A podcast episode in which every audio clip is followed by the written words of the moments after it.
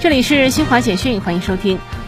美国总统拜登九号签署一项行政令，撤销了此前针对中国互联网短视频社交平台 TikTok、移动应用程序微信等多款中国应用程序的禁令。新的行政令要求美商务部对与外国对手相关的应用程序进行评估，并酌情采取行动。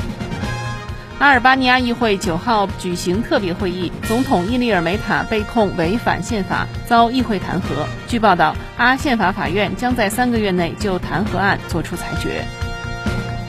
世界卫生组织九号公布的最新数据显示，截至欧洲中部时间九号十六点五十二分，北京时间二十二点五十二分，全球新冠确诊病例较前一日增加三十三万三千八百二十三例，达到一亿七千三百六十七万四千五百零九例；死亡病例增加八千六百六十二例，达到三百七十四万四千四百零八例。以上，新华社记者为您报道。